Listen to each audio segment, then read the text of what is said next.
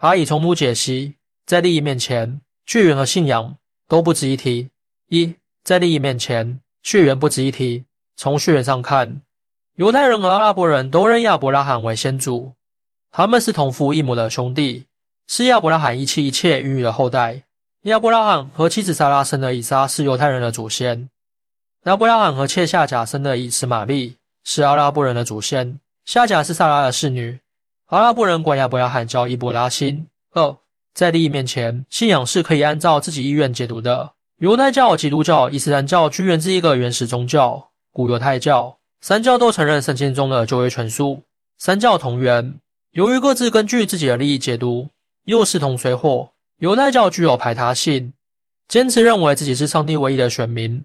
犹太教不主动到外族人中传教，他们传教的对象是已经不遵守犹太教规的犹太人。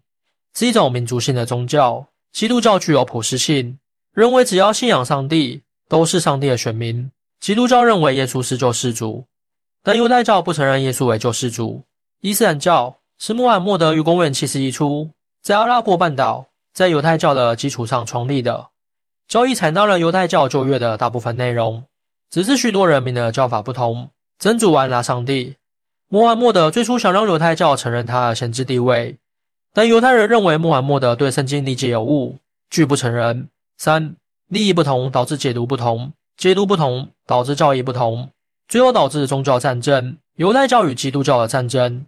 基督教刚诞生时，遭受了犹太教和罗马帝国的压迫。基督教创始人耶稣被犹太祭司盖亚法控告，即犹太新神的罗马总督本丢比拉多审判，被钉死在十字架上。公元三百零六年，罗马帝国危机四伏。封闭的犹太教对帝国的作用远不如基督教，因此君士坦丁大帝皈依基督教。基督教从被迫害的地位转而成为了罗马的国家。君子报仇，十年不晚。另外，同城是冤家，比如犹太教说行约不是上帝说的，而是杜撰的，这是会动摇基督教根基的。为了独占宗教市场，基督教对犹太教进行了压迫，这就是犹太教为啥二千多年一直被迫害的根源之一。基督教与伊斯兰教之间的战争。七世纪时，阿拉伯人一手快马玩刀，一手古兰经，建立了强大的阿拉伯帝国。阿拉伯帝国是带刀传教的，必然和到处传教的基督教产生冲突。从十一世纪末到十三世纪末，西方基督教徒对信奉伊斯兰教的阿拉伯国家发动了八次十字军东征，前后绵延近二百年，死亡数百万人，给东方和西欧人民带来巨大灾难。基督教与伊斯兰教之间的信仰之争，一直是中东战火不息的重要原因。四大国角力导致阿以战争冲突不断。以色列复国，设战后美苏联手瓦解英法殖民帝国，建立有利于自己的世界秩序的一部分。若承认联合国的权威性，以色列建国就有合法性。一九四七年十一月二十九日，联合国大会通过决议，决定在巴勒斯坦地区分别建立一个阿拉伯国。和一个犹太国，犹太人和阿拉伯人分别拥有大约五十五和四十五的领土。耶路撒冷被置于联合国的管理之下，以期避免冲突。美苏等三十三国赞成，阿拉伯十三国反对，中英法等十五国弃权。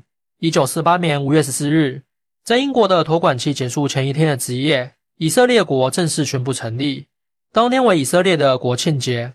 一九四八年五月十五日，埃及、伊拉克、叙利亚、外约旦。以巴嫩等国组成的阿拉伯联军发动了第一次中东战争。当年的以色列就像现在的乌克兰，在第一波攻击中撑住了，撑住了，阿拉伯联军就不可能赢，因为联合国刚成立，挑战联合国就是挑战美苏的权威。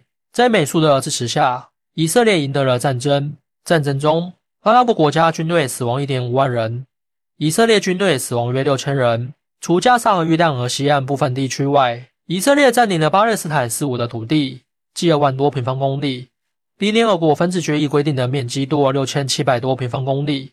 一九四九年五月十一日，以色列取得联合国的席位，成为第五十九个会员国。五巴以冲突，阿拉伯实力弱于以色列，在如今全球化的背景下，巴以冲突本质上是世界大国角力。以色列建国是美苏对英法的打压，美苏介入中东，取代英法。以后以阿之间的战争是美苏之间的角力，苏联实力远不如美，因此阿拉伯屡战屡败。以色列虽然处在阿拉伯的包围之中，但全世界犹太人有二千五百万人，本土将近八百万，美国将近六百万。美国犹太人在美国相当成功，在经济、政治、军事等方面具有巨大的影响力。反观阿拉伯，外院法力，内部逊尼派与什叶派冲突也是不死不休，一团散沙。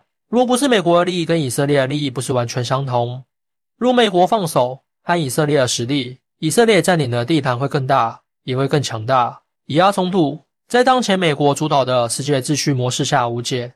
欢迎大家一起来讨论，您的支持是我更新的动力。更多精彩内容，请关注半年听书。